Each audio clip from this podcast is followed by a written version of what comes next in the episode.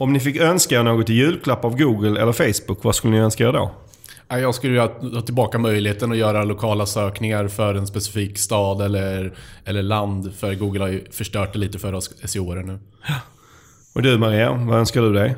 Ja, men jag skulle ha ett eh, offline-verktyg för Facebook, precis som vi har AdWords Editor, så vi slipper allt laggande och väntande. Hade, sp- hade sparat många minuter, timmar skulle jag säga. timmar. Vi fick ju precis en, en, eh, liten julklapp av Google, eller det var några på Twitter som kallade den tidig julklapp. Och det var ju att det numera finns 12 månaders data istället för 3 månader i Google Search Console. I alla fall i betaversionen av Search Console. Och det är inte så många som har den ännu, men man får väl anta att det innebär att det kommer komma till alla konton på sikt. Men jag tycker kanske inte riktigt att det här är en, den perfekta julklappen. Utan om jag skulle be Google om vad jag vill ha i julklapp så är det det som egentligen gör att vi använder den här datan överhuvudtaget. Det är för att de tog bort datan från Analytics för en himla massa år sedan. Verkligen. Och eh, den bästa julklappen jag skulle kunna få är nog om de gör slut med det här Not Provided-tramset i eh, Analytics. Så Google och Facebook, om ni lyssnar, det vet vi att ni gör titt som tätt. Då vet ni vad som står på vår önskelista för jul. Joel, kör igång intro tack. Du lyssnar på Sökpodden. En podcast för dig som gillar Google, SEO och SEM. Sökpodden görs av Pineberry. Varmt välkomna till avsnitt 34 av Sökpodden. Mitt namn är Mikael Wahlgren och vid min sida idag sitter Maria Fernholm Hej hej! och Pontus Karlsson. Hallå, hallå! Hur är läget med er? Ja men det är eh, fint med mig. Snart är det jul. Ja, det är mycket härligt. Ska det bli skönt med jul? Lite Ja, det julledigt? är gött att få lite ledighet faktiskt. Mm. Behöver Mycket man. skönt. Vi har tre ämnen som alltid idag och vi kommer börja med de nya långa metadescriptions för att sen gå vidare till eh, snacka visningsandel. För, och att, så kommer vi avsluta med att optimera konverteringar i Facebook. Och vi pratade så här lite kort i introt om att en nyhet som, som nyligen kom att vi kommer få med 12 månaders data istället för 3 i Search Console. Är det någonting annat som har hänt som ni vill nämna innan vi kör igång dagens ämnen? Ja, men det som är lite intressant är att Google tittar ju på nya möjligheter och de har bland annat släppt en eh, app som heter Google Go som är lite för emerging markets fokus. Eh, och sen kanske vi, om vi går över till nästa punkt som är väldigt intressant så är det ju John Muellers utspel gällande det här med Mobile First. Vad var det som gällde gällande det, Wahlgren? Jo, men han fick ju en fråga.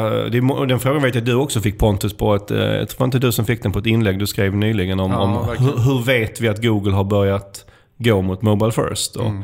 han- Hans svar på det i en hangout var att eh, om, om ni märker att ni får mer besök av den mobila botten jämfört med desktop-botten så vet ni att då har ni gått över. Och han sa att det fanns en 80-20-regel ungefär. Att normalt sett tidigare så är det 80% av gångerna så kommer det vara desktop-botten och 20% mobilbotten. Och om det skiftar till tvärtom, då, då är det så att ni har gått över till Mobile First. Och det här kollar man ju upp via att man kollar på sina egna loggfiler på servern då. Det gjorde vi själva, eller eller hur? För både sökmotorkonsult och Pineberry var det va? Ja, vi gjorde det nu igår direkt när vi, vi hörde om det här i helgen. Och, eh, vad vi kunde se så ligger våra... På de drygt senaste 600 besöken Google har gjort så ligger, eh, är det mobilbotten som har besökt bara i 26% av fallen. Så att sannolikt har vi inte gått över till Mobile, mobile First nu själva. Och nu precis innan vi satte oss ner här för att spela in så kom eh, det ett blogginlägg från Google kring just Mobile First där de nämnde att eh, det är bara ett fåtal eh, sajter som de har släppt över på Mobile First nu och att de kommer sakta men säkert rulla, rulla ut fler. Så då, om ni lägger lite tid i, i jul på att, att kolla era loggfiler så kommer ni sannolikt ändå hitta att ni inte har blivit överflyttade till Mobile First. Men vem vet, ni kanske är en av, en av de jag vet inte om man ska säga lyckligt lottade för då får man, Nej, se, får man först säga efteråt. Men, men det kanske kan vara någonting man kan kolla på i jul. Ja, och det kan ju vara bra att följa upp från nu om inte annat. Som sagt var, då vet vi hur vi kan följa det här och är ni liksom duktiga tekniskt så kan ni börja följa era loggfiler och se när skiftet kommer. Mm. Spännande. Nu är det hög tid att köra igång dagens första ämne.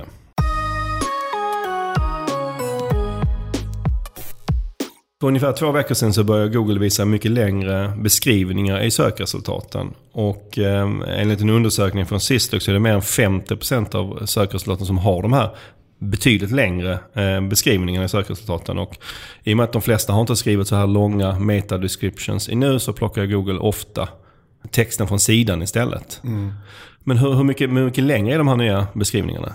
Alltså det beräknas upp mot 320 tecken, de bedömningar vi har gjort. Sen är det ju alltid teckenutrymme det handlar om. Ja. Men det är lite skillnad mellan dator och mobil också. Men jag har till och med sett i mobil där det har gått upp mot 320 tecken. Så oftast är de lite kortare i mobilen, men 230 till 320 tecken någonstans tycker vi är en rimlig måttstock. Så det känns ju nästan, när de är som längst, så är de nästan dubbelt så långa. Nästan dubbelt så långa som de var tidigare. Ja, de är ju i princip dubbelt så långa. Och det som är intressant kring det hela är ju att de första ryktena som kom och när det kom artiklar så stod det 230 eller så här, sådana teckental. Men det berodde ju på att de inte hade rullat ut det på så många. Vilket gör att när man tar genomsnittet på hur mycket beskrivningar det är så slog det lite fel. Liksom. Så de längsta låg fortfarande på runt 320 domar. Och i och med att de flesta sajter inte har så här långa meta-descriptions där Google ibland hämtar beskrivningen ifrån. Så, så har man ju såg så man ju också att väldigt ofta var ju beskrivningen hämtat från brödtexten på sidan. Och min första tanke kring det var att nu är det kanske slutet för meta-descriptions. Tänkte ni också så? Ja, jag tänkte verkligen det. Jag tänkte så här, ja nu kommer Google vilja hämta innehåll bara. Men Ja. det som var intressant var ju verkligen att när folk började skriva längre meta-description så började de hämta dem. Mm, för det, det testade vi ju ganska snabbt och det trodde jag kanske inte att resultatet skulle bli som det blev. Men det är faktiskt så att de får, det verkar inte vara döden för meta-descriptions än. Anledningen till att jag trodde det är att meta-keywords som sökmotorerna tittade på, det var väl jag vet inte om de någonsin på riktigt har tittat på dem. De, de tittade väl lite på dem för 10-15 år sedan. Eh, att eh, meta-descriptions går samma öde till mötes. För att det är ju någonting också som många inte fyller i. Så det är lite problematiskt på ett sätt att Google att, att använda sig av dem. Ja, precis. Och man ska ju alltid bara se det här som en skyltfönstermöjlighet. Men, men det är ju fortfarande någonting som användarna måste fylla i för att Google ska kunna visa det. Vad tycker ni om den här förändringen? Alltså jag tycker personligen att det kan vara ganska bra. Jag brukar googla, inte vet jag, påsk 2018.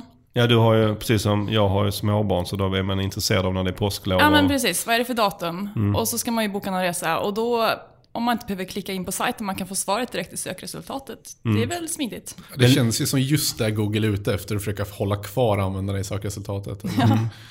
Nej, men jag, jag googlade också som du efter påsklov 2018 och eh, vet du, vinterlov 2018 och Ja. så vidare. Men, men, men eh, litar du verkligen på det som står i beskrivningen då? Alltså det man är orolig för det är att de visar datumen för 2016. Eller Ja. någonting annat, så råkar man boka fel resa. Ja, precis. Jag Jag, jag, jag, vågar inte lita på det. Så jag, klick, jag klickar ju nästan alltid in ändå. Jo men det gör jag också just nu, men skulle jag kunna lita på det? Och i vissa fall kanske en annan typ av googling skulle man kanske kunna lita på det mer, där man inte tror att de skulle blanda ihop år och datum som de kan göra i det här fallet. Nej, Jag tycker den här förändringen känns lite nu när man funderat på den någon vecka. Att det känns lite som när Twitter nu har ökat från 140 till 280 tecken. Att det, det, det är ju ingen som tycker det här egentligen är en bra förändring. Det blir ju inte bättre. Hela kärnan med Twitter där var ju att man kan uttrycka sig kort och koncist. Och detsamma tycker jag med, med då beskrivningen här under. Att det blir ju sökresultatet enligt mig, det blir ju fulare. Det blir liksom massor av textstycken som inte liksom... Det ser inte bra ut. Och framförallt då kanske nu när Google själv bara hämtar texten lite lite som de vill. Och när, man, när jag själv också har testat att skriva långa meta-descriptions, och det här kanske är jag, för att man har vant sig vid att skriva de här korta, koncisa. Det blir mycket liksom babblande i texten för att få ihop de här tecknen, tyck, känner jag. att Det är mycket som inte egentligen behöver stå där, som man måste fylla på med för att den ska bli så lång. Ja, nej, jag håller med. Jag tycker också det blir kladdigt och det gör ju att sökresultatet blir mycket, mycket längre och det blir bara scroll. Du är ju ute efter länkarna, det är ju därför du är hos Google, inte efter så pass mycket innehåll. Jag, jag liknar det lite när jag pratade med dig Wahlgren om när liksom AdWords gick över till sina längre annonser. Jag tycker också det var sjukt svårt att skriva de här längre beskrivningsraderna i annonserna. Samma sak precis med meta-descriptions, det blir mycket blaj. Och det Google vill ha ut är ju mer information, men om det bara blir blaj i längre meta-descriptions så har de ju misslyckats. Ja. Jag håller med, som du säger, att det, blir liksom, det tar ju mer plats. Och får jag välja i sökresultatet så vill jag hellre ha ett större urval. Men att det kanske inte är lika mycket information om varje. Än att de liksom nu begränsar kanske på sikt kanske det här innebär att det, det inte kommer att vara lika många organiska resultat. För det får inte plats hur mycket som helst. Nej. Men det beror väl på vad man har för typ av sökning. Alltså ska du köpa strumpor kan det ju vara schysst att ha många olika val att välja mellan. Medan om det är en informationssökning där du bara har ett svar, då kanske det är snabbt och enkelt smidigt. Vad står det i källkritik egentligen? Alltså, jag, jag, jag är väldigt tveksam till det. Men jag håller med dig till viss Ja. del. Man kanske vill ha tio stycken olika svar på när påsklovet är nästa år. Ja men, ja, men tänk om ni- nio säger rätt, då, eller säger samma sak, då tror du det är mer troligt att det är Ja. rätt än om en säger det. Okej, det var lite vad vi tyckte. Men var, var, varför tror ni att Google gör den här förändringen? Ja, det är ju en bra fråga. Det är därför som man kan ställa sig den. Men det måste ju, min största teori handlar ju om att man, man kanske vill gå mer och mer mot att förklara som sagt mer i sökresultatet och hålla kvar användaren helt enkelt. Har ni samma syn eller? Ja, men det är ju lite, jag känner som en förlängning på knowledge graphs och featured snippets och det här att de vill behålla användaren eh, i sökresultatet i den mån det går. Ja, och, och jag kopplar gärna även på det här med röstsök i och med att vi tror att röstsök, eller Google pratar mycket röstsök, de vill driva det. Då vill de ha mycket innehåll som de kan välja ur i själva sökresultatet som sen kan presentera för användaren. Och där har vi ju featured snippets, vi har längre meta descriptions, vi har knowledge graph. All den här typen av data de kan hämta och läsa upp. De kommer inte läsa upp en hel meta description kanske, men en mening ur det kan ju vara väldigt relevant. Ja, spännande, jag har inte riktigt ens tänkt på det från röstsöksperspektivet. Men det stämmer ju att det kan ju absolut ha, ha någonting med det att göra.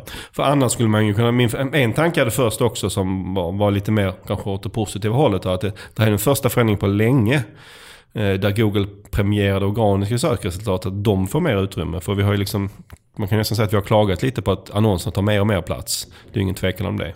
Men här helt plötsligt får ju det organiska sökresultatet lite mer utrymme än det har haft innan. Ja, fast det blir lite komplext tycker jag ändå i och med att man...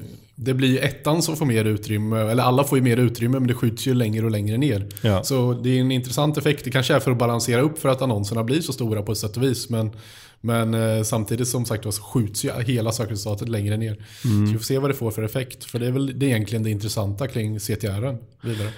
Ja, precis. Eh, För det är det jag tänkte på där, som du nämnde innan de, de här ETA-annonserna när de kom så breddades ju sökresultatet och då, då blev ju titeln längre. Men metadescription hängde ju inte riktigt med. Nej, det är så, så, så att det kanske är också en, en, ett resultat av, av det. Jag tyckte det var konstigt att den inte hängde med då. Men då hade jag bara egentligen tänkt att den skulle bli lite bredare, inte att den skulle bli så här mycket större. För Inte dubbelt så lång. jag trodde fortfarande det skulle vara två rader, men nu är det ju upp till fyra rader ibland. Verkligen. Men som du snabbt eh, där nämnde CTR, vad, vad tror ni, hur påverkar det här CTR? Alltså min teori är ju att ettan kommer ju få bättre CTR men ju längre ner i sökresultatet du är ju lägre CTR kommer du få av den här. Så det är ännu viktigare att ranka bättre skulle jag säga. Men sen är det också som du var inne på Maria, där att om man får svar direkt i beskrivningen att du får reda på när påsklovet är, då, då klickar du inte alls. Då kommer ju, så att generellt sett så kanske CTR minskar för alla. Ja, det Ja, beror kanske. lite på liksom. Det var lite som vi pratade om igår det här med metadescriptions. Det beror lite på vad du berättar i den. Så länge alla skriver en metadescription som inte innehåller själva svaret på frågan och Google väljer att plocka den så kommer man ju vara tvungen att klicka sig in ändå. Men kommer inte Google vilja plocka en, en beskrivning som på något sätt svarar på frågan? Jo, och det är därför jag tror man det gäller att vara smart och ändå svara på frågan fast inte svara på den i metadescriptions. Komplext. ja, Men sen är det också så att det beror på, på vad, vad man googlar efter. För alla inspirations och informationssökningar. Där kanske det blir att de drabbas av en sämre CTR. För där kanske man på ett eller annat sätt får svaret i, eh, i sökresultatet direkt. Ja. Medan de transaktionsgooglingarna när man ska köpa någonting, som egentligen är de som är mest intressanta. Det, är ju, det går inte att köpa någonting i beskrivningen. Så Nej. där kommer du klicka ändå det är oavsett. kanske nästa steg för Google, vem vet? Att, att de, ja, kanske. kanske. Ja men alltså en informationsgoogling är väl också olika komplex. Alltså är det, ska du ha ett kort svar, ett huvudstadet i någon land eller ska du liksom veta om någon avancerad räntejustering? Det beror ju på. Det beror på vad det är för sökning också. Ja. Och en, en fråga som infinner sig nu är ska man, ska man ut och ägna julen till, vi pratade om att man skulle kanske kolla sina loggfiler jul, men man kanske istället ska lägga all tid på att uppdatera sina meta-descriptions. Vad tycker ni? Ja, alltså jag skrev ju en bloggpost när det här kom och då var jag ganska tveksam för jag visste inte hur pass liksom, eh, det här skulle hänga kvar, det här nya förlängda metadescriptions. Eh, Jag har väl svängt lite grann och börjat uppdatera en del viktiga, speciellt första positioner tycker jag är intressanta att börja justera. Eh, Men i allmänhet, det är svårt att säga hur pass kontinuerlig den här nya förändringen kommer vara. För Googles första syn på det här när de fick frågan var ju att nej men det behöver ni inte göra som de brukar säga. Utan vi kommer ändå hämta texten, vi kommer hitta en bra text på er sida så ni kan vara lugna. Ja, precis. Eh, Men det, är- det är vi ju inte. Vi är ju inte riktigt lugna över det. Men nu sa ju John Mueller nyligen att nej, men det kan ändå kanske vara klokt att uppdatera era meta-descriptions. Framför allt om ni vill kontrollera vad vi visar. precis. Och det vill vi, eller hur? Det är just det vi vill, för det är ju vårt skyltfönster och försöka fånga in besökarna. Och om Google helt plötsligt hämtar konstiga texter från vår sajt. Eller konstiga och konstiga, men de kanske är inte kopplat till just sökningen. Då, Mm. då kan det bli mindre relevant för att få in besökarna. Men hur skulle du säga då att nu, vi vet ju inte hur långa de här ska vara på rik, riktigt innan. Vi vet liksom, har inte någon jättebra riktlinje, vi vet ungefär.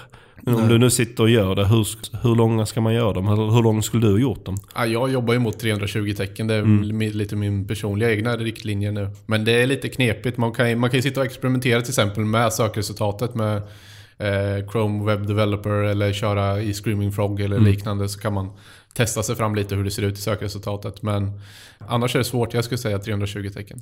Ja, jag skulle också känna så att om jag hade 10 000 på min sajt och, jag satte alla meta descriptions manuellt. Så skulle jag inte uppdatera alla direkt utan jag har nog testat mig fram lite. Så att du inte gör allting förgäves. Men, men sen är det också så att om man har 10 000 sidor så är det ofta så att descriptions sätts på något sätt maskinellt. Man har några regler kring det. Och då är det väl bara att uppdatera reglerna. De kan man ju alltid ändra ytterligare en gång lite längre fram om det skulle visa sig att man vill ha dem lite kortare eller lite längre. Precis. Ja, men det är verkligen värt för som sagt vad vi har noterat är ju att Google om det inte finns en längre beskrivning kommer plocka från sajten. Eh, och de vill ju åt en längre beskrivning nu. Det är ju vad vi har noterat. Mm. Men när vi ändå pratar om metadescription så kan vi väl bara avsluta med några, om ni har några mer allmänna tips kring, kring metadescription. Någonting man inte ska glömma när man nu skriver dem. Ja men som sagt var, det viktiga är att försöka få med eh, sökordet för att det ska bli fetstilt. Och det är ju ofta sökfråga, eller det är ju sökfrågan som någon har sökt helt enkelt. Och du ska ju försöka utifrån den sökfrågan försöka locka in besökaren på bästa möjliga sätt genom att ta utrymme och få in besökaren till din sajt. Som sagt var, som jag har tjatat om, se det som ditt skyltfönster i sökresultatet. Sen upplever jag också att många tycker det är lite jobbigt att skriva de här och det var därför jag också trodde att kanske Google var på väg bort från det. För det är ganska ofta man hittar sajter där det inte är ifyllt. Så när jag utbildar kring det här så brukar jag tipsa om att ja, för att du ska slippa behöva skriva ytterligare texter så, så kan du utgå från den här, din brödtext och oftast kanske från ingressen på din sida. För man är ju alltid orolig för duplicerat innehåll när man jobbar med SEO. Men just här så blir det inte ett problem på det sättet. I alla fall inte duplicerat mellan innehållet och Nej, metadescription, exakt. men du vill ju inte ha samma metadescription på flera sidor Nej exempel. precis. Nej, men för den enskilda sidan så kan du, brukar jag ta ingressen på sidan. Jag kommer inte ta den rakt av för man vill ju få till kanske någon form av call to action eller någonting annat. Men Precis. man utgår från den så du behöver inte skriva all text på nytt. Nej, jag tycker Och sen verkligen jättebra. lyfta sina uspar. De har man ju kanske ofta också tydligt på sidan. Mm, och fundera igenom dem. Och det är där jag upplevde att det blev lite så... Lite, man fick nästan ordbajseri. Att man fick, liksom, man fick säga det fl- om på om och om igen. Kom in och köp, snälla. Ja. Vad bra. Med det så lämnar vi de nya långa meta descriptions för idag och går vidare till nästa ämne. Då var det dags för att prata lite visningsandelar och det är ju ett väldigt bra och viktigt mätetal. Framförallt för AdWords och jag skulle vilja säga att det är lite underutnyttjat. Inte, man tittar inte kanske lika mycket på det som man kanske borde. Håller ni med? Ja men verkligen. Det är ett tal som eh, någonstans förklarar hur pass många gånger du visas i förhållandevis till hur många gånger du är tillgänglig att kunna visas för en specifik sökning till exempel. Så det visar ganska mycket på potentialen att om du har en låg visningsandel så har du då, teoretiskt sett i alla fall missat en hel del saker där du skulle kunna visas och förhoppningsvis visas med lönsamhet. Ja men verkligen. Och det är ju som, sagt, som du säger mycket potentialmått och det kan ju handla om allt ifrån vad du har för olika bud eller vad du har för relevans och så vidare. Men det är ju i allmänhet ett relevansmått eller ett möjlighetsmått. Vi tänker prata om det utifrån de olika produkter som finns i AdWords. Och, eh, för det fungerar lite olika inom de olika produkterna såklart. Och vi, vi börjar med söknätverket och det är väl där som kanske visningsandelen spelar absolut störst roll. Ja, om det ska jag säga, eller i alla fall där vi kanske använder den mest. Och Ja. Det är ju som sagt var Google definierar ju en visning på ett väldigt specifikt sätt. Att användaren måste liksom ha laddats eller sett annonsen helt enkelt i sökresultatet. Eh, Vet man om att de har sett annonsen eller räcker det att den har laddats? Eller? Nej, Alltså sidan i sig har laddats, det är i alla fall den information jag har. Eh, Så det kan ju vara så att man ligger under sökresultatet men då är ändå annonsen laddats så den är möjlig att vara visuellt helt enkelt. Och en låg visningsandel beror ju som, lite som jag nämnde nyss oftast på låg, eh, bu, lågt bud eller låg QS. Och そう。Sen är, kommer det en komplex del i det här för att man pratar ofta om visningsandel och det är ju på de tillgängliga visningar du har. Mm. Så det vill säga, har du en begränsad budget så är det bara inom det budgetutrymmet som din visningsandel baseras nämligen. Mm. Och därför finns det ytterligare en metric som heter visningsandel förlorad på grund av budget. Mm. Så de separerar lite det här om man förlorar det på grund av att man inte har tillräckligt med budget eller om man förlorar det på grund av att man helt enkelt inte är tillräckligt relevant eller har tillräckligt högt bud för just den sökningen. Ja, och det kan man också bryta ner då i förlorad visningsandel, som ranking som de kallar den. Som, är, som är en kombination då av, av budet och QS. Ja, det blir ju AdRank i slutändan som Ja. blir intressant. Liksom. Och sen, sen eh, vad är det en ny eh, metrics också som heter visningsandel i exakt match. Som vi inte har använt så mycket än så länge. Men, men är det någonting du tror, tror vi kommer börja använda? Nej, jag tror inte det. För att, eh, speciellt beroende på hur vi bygger kontona så har vi alltid ett exakt max match eh, som vi kan motsvara med just den här siffran. Och då står den exakt samma som för visningsandelen ändå. Så det blir inte riktigt lika viktigt. Men jobbar man med mycket breda sökord så kan man ha nytta av den här. För den förklarar hur många som syns på det exakta sökordet av det sökordet du lagt in. Även om det är bred match. Mm. Men om, du, om du ser någonstans att eh, är låg, vad gör du då? Vad skulle du då göra? Ja, men jag skulle ju titta på vad anledningen är primärt. Det vill säga, är det budet vi är snett på? Eller har vi gjort ett val och ligger ganska låg position? Så att vi vissa gånger inte visas på första sidan till exempel. Det kan ju vara relevant. Så det handlar ju mycket om hur pass viktigt är det här sökordet i förhållande till lönsamhet för oss. Eller om det är budgeten, för då är det ju där man får justera. Ja, men verkligen. Och budgeten är ju bara på den här förlorad på grund av budget. Så den är ju lite speciell metric. Men om man tittar på visningsandel som metric i söknätverket så är det ju kanske primärt AdRank eller det vill säga QS eller bud man får fokusera på. Men det är väl så också om man antar, om man kan konstatera att det här är lönsamma sökningar för en. Då vill man ju egentligen ha så hög visningsandel som möjligt. Då gäller det bara att hitta varför visningsandelen är låg och försöka maxa den. Ja, precis. Och Google kommer ju alltid experimentera genom att flytta runt den. Och De säger ju att man ska ligga ett öre över närmsta konkurrent. Men de testar ju hela tiden utifrån alla parametrar med CTR och sånt. Vilken som är den mest relevanta annonsören och få maximalt betalt ifrån från varje position. Så därför blir det ju intressant att följa just visningsandelen utifrån den aspekten. Men är det alltid bra att försöka öka sin visningsandel? Ja, det beror ju lite på vad ditt syfte med annonseringen är. Och Jag tycker det finns lite, en del intressanta exempel när du kanske har en befintlig kund som du redan rekryterat in. Där du kanske inte vill annonsera för att du har redan fått in den här kunden till dig. Ja, Man kan ta en bank som kanske jobbar med mycket befintliga kunder. Eller Jag kom på ett intressant exempel. Det skulle kunna vara typ Spotify. Eller de här tjänsterna som har en återkommande månadsbetalning från dig. Då är det inte så intressant att rekrytera dig igen. Då kan man till exempel utesluta de här personerna. Eh, ge- och då kan man höja visningsandelen men man skulle också kunna buda ner för att man ändå vill ha in dem till sin sajt men till en lägre kostnad och så vidare. Så då menar du att då skulle man kunna ha en låg visningsandel på vissa sökord för att man exkluderar alla som redan är kunder på något sätt? Ja, eller för en specifik målgrupp så kanske det är okej att ha en lägre visningsandel för att de inte är lika mycket värda egentligen. Vad bra, då lämnar vi söknätverket och så går vi till shopping. Och om vi ska vara helt ärliga så var det kanske en sak som hände här som gjorde att vi valde att ha med det här ämnet idag. en sak som gjorde dig ganska upprörd Pontus. Du får berätta. Ja, ja men verkligen. Jag tycker att Google har varit lite tveksamma kring informationen kring det här med shopping. För det som irriterar mig lite är att Google har sagt att man har en viss mängd visningar på Google Shopping. Eh, och visningar är ett ganska viktigt mått i och med att det inte finns några positioner i Google Shopping. Så blir visningarna ett enormt viktigt mått för att se om man verkligen syns med specifika produkter, specifika sökningar.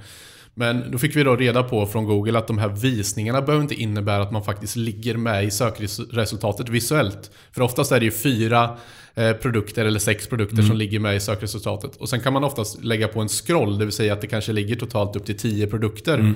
Som är möjliga att se om man börjar scrolla i sidled. Och det är nästan ingen som gör, eller hur? Nej, vad min bild är att det är väldigt få. Jag har i alla fall pratat med kollegor här och det känns som det är ett väldigt litet användare. Vi har ingen data på det. Eh, men då är alla de som ligger med i scrollen räknas som en visning och det är det här som jag blir lite frustrerad över. Hur är det Googles förklaring på det här? Varför har de gjort så här? Ja, alltså jag tycker inte riktigt att de har något, något, något bra svar för att de säger egentligen att ja, CTR är inte så viktig men eh, det är det enda vi kan i princip jobba med på Google Shopping och då vill vi verkligen säkerställa att vår annons visas visuellt och inte visas bakom en gömd dörr. Det är lite som att jämföra med eh, söknätverket om vi hade legat på sida två i princip i min mening och ändå har fått en visning och det hade ju varit jättekonstigt. Så därför förstår jag inte riktigt varför varför de valt den här vägen helt enkelt. Och det är ju lite speciellt då i, i shopping för att eh, som du nämnde så finns ju inte positioner. Mm. Om vi nu inte då riktigt har visningsandel heller så är det två av de viktigaste måtten för liksom att optimera hur man, var annonserna ska visas. De är bara borta. Mm. Så ja. det blir lite som att annonsera i blindo. Ja men verkligen. Och sen säger ju Google hela tiden att det här är inte på söktermsbasis utan det här är ju baserat på produkt. Eh, och det gör det ju lite mer komplext i och med att allt är baserat på produkt. Men det är i slutändan söktermer man söker på och det är där vi vill kunna koppla allting till. Sök, liksom visningsandelar har man ju aldrig kunnat se på den nivån innan ändå. Men det blir ju ändå en svårare faktor att använda totalt sett i Google Shopping. Så från nu har jag ingen nytta av visningsandel alls tyvärr. Utan jag får bara gå på CTR och det är ju lite tråkigt. Men det du nämnde att Google har sagt att CTR inte är så viktigt i shopping. Det känns ju också lite konstigt för att de är ju väldigt hemlighetsfulla när det gäller mycket och kanske lite extra när det gäller shopping. De, det, det, är väl bekräftat att de har någon form av quality score där. Fast den är ju inte synlig, eller hur?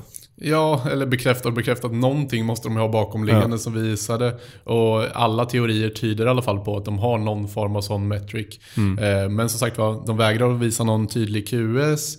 Och Google har ju alltid tjänat pengar på att ha hög CTR och användarna vill ju ha den mest relevanta produkten. Mm. Så om de inte baserar på CTR, vad ska de då basera på? Vilken produkt de ska visa? Ja, jag kan tycka också det är väldigt konstigt att de är så här hemlighetsfulla. För det, det, är inte, det var i somras de fick en ganska eh, hård eh, rekordbot på 24 miljarder för att mm. de använde shopping på ett sätt som myndigheterna inte gillar. Och det här är inte exakt samma sak men det är helt klart så att, att om de har en ökad transparens kring hur saker och ting fungerar så kommer det ju gillas mer av alla, inklusive myndigheterna. Så jag förstår inte varför det är så hemligt hur det fungerar. För att vi som annonsörer ska kunna göra ett bra jobb så förutsätter det att vi vet hur det fungerar. Ja men verkligen. Och det är ju just det, vi vill ju vi vill ha öppenhet från Google och Google mm. kommer aldrig vara öppna. Men att just shopping ska vara en sån blackbox jämfört med övriga tjänster, det kan jag inte riktigt förstå faktiskt. Nej. Så, äh, bättring där Google säger jag. Mm. Tycker håller med om det. Vi drar oss vidare här till displaynätverket. Hur eh, ser man på visningsandel där? Ja, där är ju liksom baserat på eh, utifrån vad du har för targeting på displaynätverket. Det vill säga om du fokuserar på en specifik målgrupp eller en specifikt inventory. Det vill säga någonstans du vill annonsera. Och där är det ju på samma mätetal, det vill säga ja, hur, många som, eh, hur många visningar delat på hur många som finns möjligt helt enkelt. Det är ju, blir ju lite mer komplext i och med att man kan skära det på så enormt många olika sätt. Och visningsandel på displaynätverket kanske inte blir så viktig om du är en mindre köpare för du kommer aldrig köpa en så stor andel av den totala möjliga inventoriet eller målgruppen. Nej. Men om du är en enormt stor köpare och verkligen vill säkerställa att ja, men jag ska nå 100% eller 80% räckvidd inom den här målgruppen. Då är det kanske det bästa mätetalet du har att jobba med. För att verkligen säkerställa att alla på den här sajten når jag, eller jag når alla kvinnor mellan 18 och 24 år i, Örebro till exempel. Mm. Så att för, för de flesta köp, annonsköpare så kanske inte visningssidan är jätteviktigt på display. Men för, för vissa annonsörer så är det kanske det viktigaste måttet som finns. Ja, verkligen. Och just mm. när man ska fokusera på lite mer specifika målgrupper. Och problemet med det här med visningsandel på display är att man visar bara mindre än 10%. Det vill säga de visar liksom inte något mätetal mellan 0 och 10%. Så det är först när man kommer över 10% som man faktiskt får ett mätetal att jobba med. Och de flesta ligger under 10% hela tiden? Ja, precis. Mm. Så därför blir det ju svårt att använda. Men till exempel på marketing kommer ni ofta reagera på att där kan ni ha en metric på hur många av användarna som är möjliga från er målgrupp som ni faktiskt kan visas för. Mm. På varje visning. Intressant. Om vi eh, går vidare till YouTube. Använder du visningsandel där? Nej, inte alls. Men det finns på något sätt, eller hur? Ja, precis. Nej, men eh, vi har använt det i ganska liten utsträckning. Men det är en ganska intressant mätetal när man även här kräver ju rätt mycket volym för att komma upp i vissa mm. mätetal. Men när du väl går in på väldigt, väldigt nischade målgrupper så kan du få upp liksom lite som på display. För det fungerar precis likadant, fick vi verifierat från Google också. Mm. Att det handlar liksom om hur många, hur stor är målgruppen eller vilket inventory är du försöker annonsera på, hur många av de visningarna är det du tar. Och som sagt, vad går du in till exempel på en fokuserad in-market targeting eh, där du kanske är personer som är intresserade av att köpa en specifik produkt. Där kanske du kan komma upp i en, ja, men 30% om du är aggressiv under en viss period. Mm. Men det är kanske inte riktigt lika viktigt att använda det här för att det finns andra mätetal som är mer fokuserade för just YouTube. Sen vet jag att du är lite så, ställer lite kritisk till siffrorna. Att de är, du, du tycker att de känns ganska höga ibland eller? Ja, alltså när vi gick igenom det här så tyckte jag i allmänhet att de kändes väldigt höga. Och jag, jag vet inte riktigt hur, hur Google sätter det här med eligible som de hela tiden pratar om. Det krävs att användaren, eller liksom annonser, eller annonsen ska vara eligible för just den här användaren. Och på YouTube, vi är lite tveksam till om de hanterar det på samma sätt som display, det vill säga att varje möjlig sidvisning faktiskt är en eligible. Utan de kanske styr lite mer på var, vilka användare som passar till vilka videos och så vidare. Men även här kanske en önskan från vår sida då att, att ökad tydlighet hade gjort att man kanske hade kunnat använda det här talet lite bättre. För nu är vi så lite tveksamma till hur siffran egentligen räknas ut. Ja, precis. Och problemet är att Google har själva ingen information om visningsandel för YouTube. Utan de, när man väl pratar med dem i slutändan så säger de vi hänvisar till display. Men det kanske kan vara bra att vara tydlig från Googles sida också att YouTube fungerar på samma sätt och i så fall skriva information om det. Men bra, då har vi gått igenom AdWords delar. Men Maria, om, om man tänker på, om vi då tar en snabb avstickare till Facebook. Vad, eh, kan man tänka visningsandel där eller är det bara någonting man kan glömma? Ja, det skulle väl vara räckvidden då som är kanske motsvarigheten, eller snarare skillnaden mellan den potentiella räckvidden och din faktiska räckvidd. Så där skulle man kunna tänka motsvarighet till visningsandel när man, när man kollar på sin räckvidd. Ja, alltså om du tänker att du har en, en potentiell räckvidd på 100 000 personer och du bara når ut till hälften. Då kan man i princip säga att man har missat hälften av din målgrupp. Missad visningsandel. Men är det lika självklart som på söknätverket att ja, du har missat hälften av de, de personer du skulle kunna visa så att du, bara, du vill öka buden för att synas på dem? Eller finns det liksom, tänker man annorlunda på Facebook? Um, ja, det, är ju, det är ju bud och budget i princip som påverkar en visningsandel. Men, men det är också vad du väljer att optimera mot. Ehm, och det är inte helt självklart hur man ska ta sig an det här. Väljer du att optimera mot konverteringar, då kommer ju Facebook att titta på, visa dina annonser för de som är mest benägna att konvertera. Men om du vill nå ut till så stor målgrupp som möjligt, då behöver du istället kolla på räckvidd och optimera mot räckvidd för att nå ut till så stor del av målgruppen som möjligt. Ja, och sen är väl ett problem med Facebook också att det är många målgrupper inom varje målgrupp vilket gör att det blir en kompl- komplexitet i det hela att ja, du kan, kommer aldrig kunna nå hela vägen fram, eller är det inte så? Ja men precis. Och och jag kan också tycka, om man nu tittar på sin potentiella räckvidd, lite som för Google, att siffrorna kan kännas lite positiva ibland. Alltså jag ser aldrig att jag kan verkligen nå ut till 100% av min målgrupp. Det tror jag aldrig har hänt. Nej, och det vet vi ju bara det kommer lite dramaskri att det finns fler svenskar i en viss målgrupp än vad som är registrerade i Sverige. kom ju tidigare i år bland Ja. nyhetssajterna i vår lilla värld. Så, ja, det är, det är ganska sant att det finns vissa problem med de siffrorna. Ja, Men sen är en utmaning blir väl också att om man bara nått ut till den hälften av sin potentiella målgrupp och man skulle säga öka buden för att nå ut till den andra halvan. Då kommer ju sannolikt frekvensen öka på de som redan har sett den. Så man får ett annat problem som skapas samtidigt som man. Mm. försöker nå ut. Så det går inte riktigt att tänka på Googles sätt. nej, nej men det är, det är precis så. Alltså har du en, en höjer du budget och du höjer eh, dina bud, då får du med största sannolikhet en, en högre frekvens på de som redan har sett din annons. Och visst är det så, för på Googles tjänster så har vi ett frekvenstak som vi kan använda för att minimera och det finns inte riktigt på Facebook i, Nej. i de vanliga annonserna. Liksom. Nej. Nej, det gör det ju väldigt svårt och vi får ju jobba med helt an, eh, jobba runt det hela. Vi får justera våra bud och vi framförallt begränsa vår budget för att försöka begränsa räckvidden. Eller frekvensen. menar jag. Vad bra, men då lämnar vi visningsandelar men vi kommer fortsätta att prata Facebook i dagens sista ämne.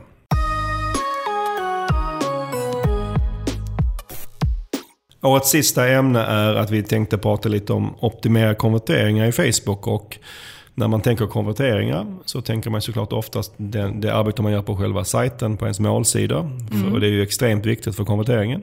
Och sen kan man tänka ett steg tillbaka att, att även annonserna är extremt viktiga för konverteringen. Men det är inte där vi kommer eh, prata idag. eh, Utan vi kommer att prata om eh, hur man jobbar mot konverteringar i själva annonssystemet hos Facebook. Och det här är, jag tycker i alla fall det här är lite krångligt. Vad, vad tycker ni? Nej, men det är ganska komplext och krångligt och svårt att förstå även för oss som sitter hela dagar i Facebook. Ja, jag, kommer, jag kommer ihåg när vi i avsnitt 17 pratade om budgivning på Facebook. Det var lite likadant då. Att det är lite krångligt. Jag vet inte om det är att jag kommer från Google-världen. Men på något sätt så är det krångligt att hålla begreppen isär här. Men vi ska göra vårt bästa när vi försöker reda ut det. Ja, och jag tror just det här att vi pratar på svenska också gör det ännu mer komplext för att vi har en en engelsk översättning. Vilket gör att begreppen blir... Facebook-svenska också. Ja, För det är ju så på Facebook att man har, det finns ju olika typer av kam- kampanjer kan man kolla. När man skapar en kampanj så måste, ska man välja typ utifrån vilket mål man har med just den här kampanjen. ja precis. Och vilka olika av typer kan man välja mellan? Ja, men det finns väl egentligen tre olika typer. Och det är dels de som riktar sig mot eh, räckvidd eller medvetenhet när du vill försöka att bygga ditt brand. Sen så finns det de som jobbar mer med alltså, trafik eller interaktion på annonserna. Eh, och sen så finns ju den här tredje gruppen som mer är till för att driva konverteringar, köp. Eh, till exempel dina eh, produktkatalogsförsäljningen. DPA eller DAN som det numera heter. va? Ja men precis, de dynamiska produktannonserna.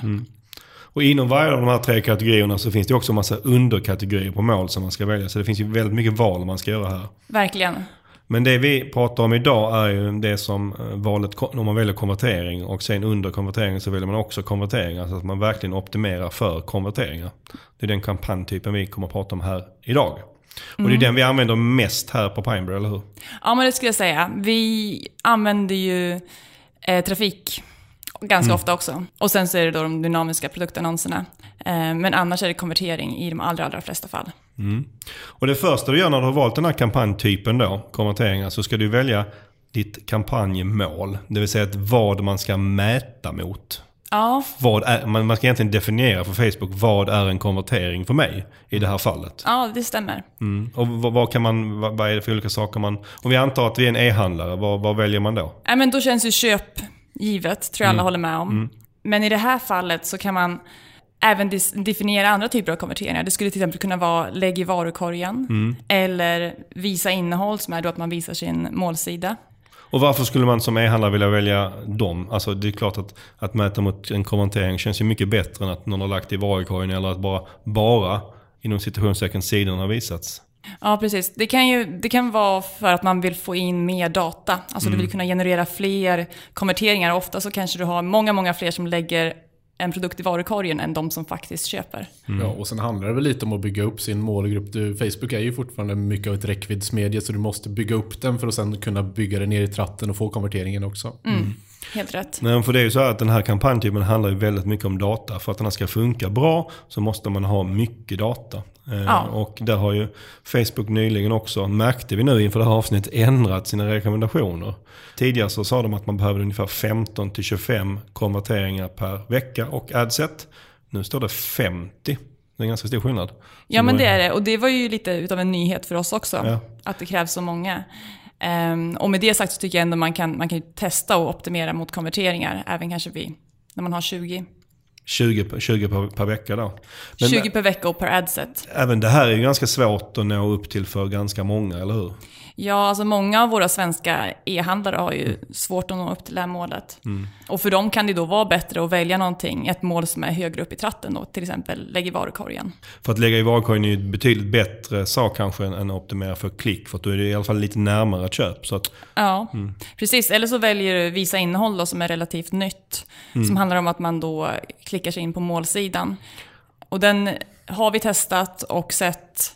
Vi är försiktigt optimistiska, men vi tycker, det, tycker oss se bra CPC-priser. ja, och vi vet inte riktigt varför det blir så, men det- är ganska bra resultat på de, Ja, casen vi har testat än så länge. Ja, och det, ligger ju, det är ju väldigt, väldigt likt vanliga klicks, vilket är lite, gör det lite konstigt. Men det är väl att Facebook-pixeln har laddats jämfört med att de bara mäter klicket från Facebook förmodar vi. Precis, och det är ju det som är hela skillnaden. Och i och med att de här, man ska upp i den här datan, om man då ska följa Facebooks rekommendationer så är det ju då 50 konverteringar per adset. Ehm, Då spelar det roll hur många adsets man har också. Om vi, om vi jämför med Google-världen så tycker vi oftast att ja, ju fler kampanjer och fler annonsgrupper du har, desto, nästan, näst, nästan desto bättre. Man kan Ja. nästan inte ha för många. Men här blir det lite annorlunda för att du kan inte ha hur många som helst. Nej, och här får man ju tänka, tänka lite tvärtom nästan. Att man får vara lite mer restriktiv och ha kanske lite färre kampanjer och lite färre adsets.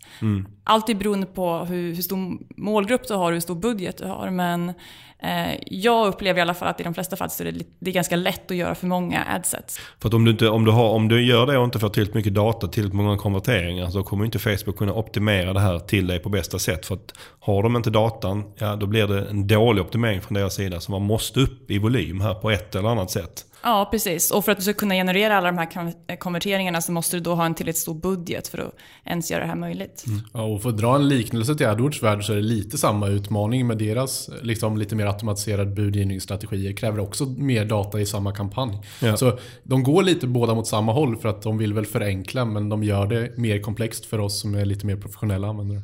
Ja, och för alla som är små. Det är ju väldigt bra för de som är stora och kan få in mycket data, men för alla som är lite mindre, eh, vilket i Sverige är ändå ganska vanligt. Ja, du är ju liten oavsett alla som är i Sverige. Det är ju Ja. så. Det Sverige är en liten litet. marknad. Och sen då när man har valt eh, vad som är en konvertering, alltså vad som ska, om det är antingen ett köp eller det är att någon ska läggas till i ett varukorg eller vad det är. När man har valt det för sin kampanj, då är nästa sak man ska välja, det är hur Facebook ska optimera annonsleveransen för den här kampanjen. För det, och det behöver inte vara samma sak som man själv har angett som sin konvertering. För att göra det ännu mer komplext. Nej men precis. Även fast du har valt konverteringar som kampanjinriktning så har du ändå möjlighet här att eh, optimera mot klick. Och det kan ju tyckas lite konstigt men det är väl för att man inte ska behöva byta hela kampanjen om man väljer att optimera mot någon, om man inte har till mycket konverteringar och bara vill optimera mot klick eller kanske eh, räckvidd. Och här handlar det om att man lägger lite i Facebooks händer att välja vem de ska visa annonserna mot. För att säger, säger du till dem i det här läget att jag vill optimera mot konverteringar. Då kommer de försöka visa det mot dem de tror konverterar bäst. Och Ja. är det så att du vill optimera mot klick så är det mot dem de tror kommer att klicka mest. Precis. Ehm, och det finns ju lite olika val här. Vad finns det förutom mer, vad finns det mer än konverteringar och klick som man kan be Facebook att optimera mot? Det finns ROAS och så finns det visning av målsida. Och sen så finns det även exponering och räckvidd. Men den är inget som vi använder speciellt mycket.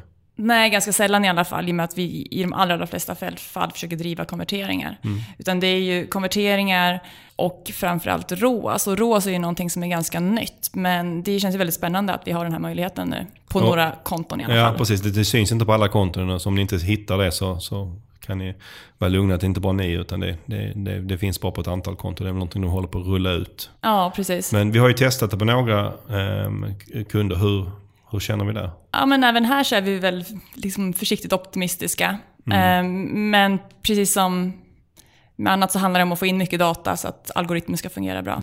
Och en annan sak som är ny här som du var lite inne på det är att, att nu kan du optimera både för klick och konverteringar. Och det, för det var ju lite ett problem innan tyckte vi att man, man kanske behövde skapa en annan kampanjtyp först. Det, för det kan man komma runt nu.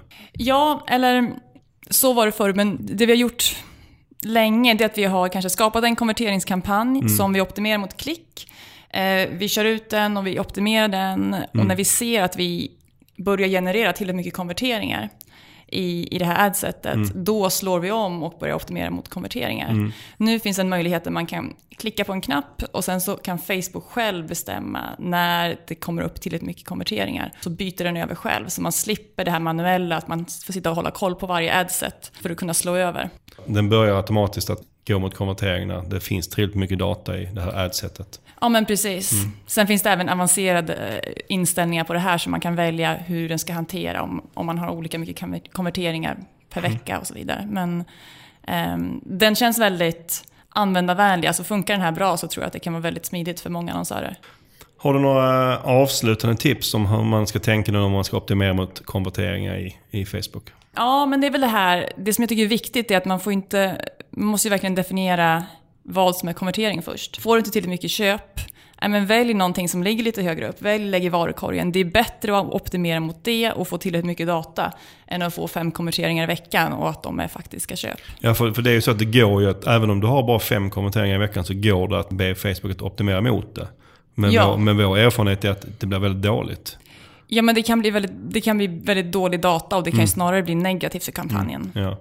Så då är det bättre att ha någonting som kanske inte är lika mycket värt för dig, för det är högt upp i tratten, men du har många sådana händelser som gör att, att optimering totalt sett ändå blir bättre. Ja, det ska jag säga. Och anledningen till det är att de samlar in information om vilka de här är, eller vad det här är för typ av användare. Och det är där de bearbetar för att sedan driva in personer till sajten. Så på, väldigt, på fem personer i underlag så blir det ju enormt lite information de kan Ja, de, om de ska skapa tvillingar från fem personer så blir det inte så jättebra kanske profil. men har de 50 eller 100 personer de kan skapa det utifrån så blir det mycket mer träffsäkert. Ja. Hade du några mer tips? Ja, jag tycker man ska tänka på det här med räckvidden. Alltså ofta när man eh, annonsera på Facebook, då kanske man vill driva konverteringar om, om man har det i huvudet. Om man eh, tänker väldigt mycket på ROAS och hur mycket får jag tillbaks på min annonsering. Men Facebook är ju en kanal där man kan skapa räckvidd också. Jag tycker mm. man ska tänka på det och kanske ha specifika kampanjer för räckvidd så att man, inte, så man har specifika mål beroende på vad man vill uppnå helt enkelt. Det är inte säkert att optimera mot konverteringar blir så bra om man egentligen är ute efter räckvidd.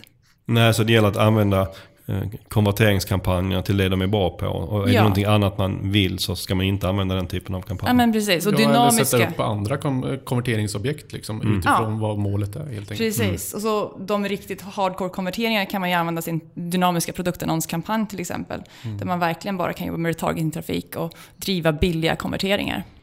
Hur förresten ska, tycker du man ska tänka kring CPA? Ja, någonting som jag tycker är viktigt där är att man verkligen särskiljer. Alltså hur mycket kan nytrafiken kosta versus hur mycket får retargeting kosta? Eh, din retargeting-trafik bör ju rimligtvis vara väldigt mycket billigare. Medan du kanske kan betala lite mer för att få in en ny kund. Som på sikt kanske köper igen. Så både bud och budgeten till nykundsdelen bör vara mycket högre än till den befintliga? Ja, eller framförallt att man är lite mer generös i sina CPA-nivåer mm. Eh, för sin nykund. Vad bra. Då eh, är det dags att avrunda detta avsnitt.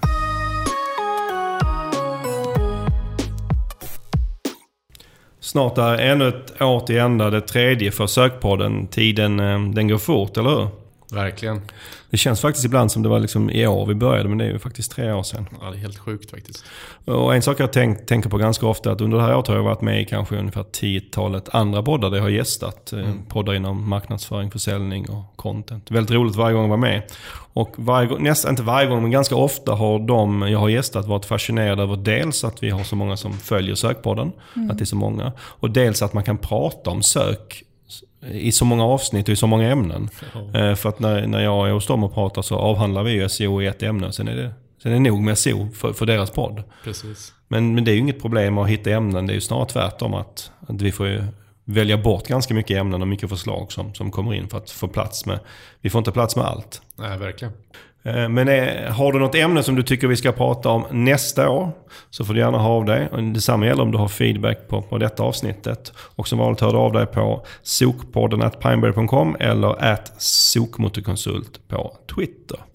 Är det någonting jag har glömt innan vi stänger butiken? Ja, men eh, jag glömde att nämna när vi pratade om Google Shopping där att eh, min kollega Fredrik har skrivit ett jättebra inlägg om det här med problemet med visningarna och hur det fungerar mm. på shopping. I och med att det är lite komplext så kan jag verkligen gå in och rekommendera både till Google med feedback till er och till alla användare att gå in och läsa den. Mm, framförallt kanske man är e-handlare, att man, om man kör Google Shopping, att det är någonting man ska fundera över när man optimerar sin shoppingannonsering helt enkelt. Verkligen, verkligen. Ett stort tack till alla er som har lyssnat idag och lyssnat under året. Vi är som alltid väldigt tacksamma och glada för ert stöd. Och nu hoppas vi att ni alla får en fantastisk jul och nyår och så hörs vi igen torsdagen den 25 januari. Tack för idag och god jul! God jul och gott nytt år! God jul och tack så mycket!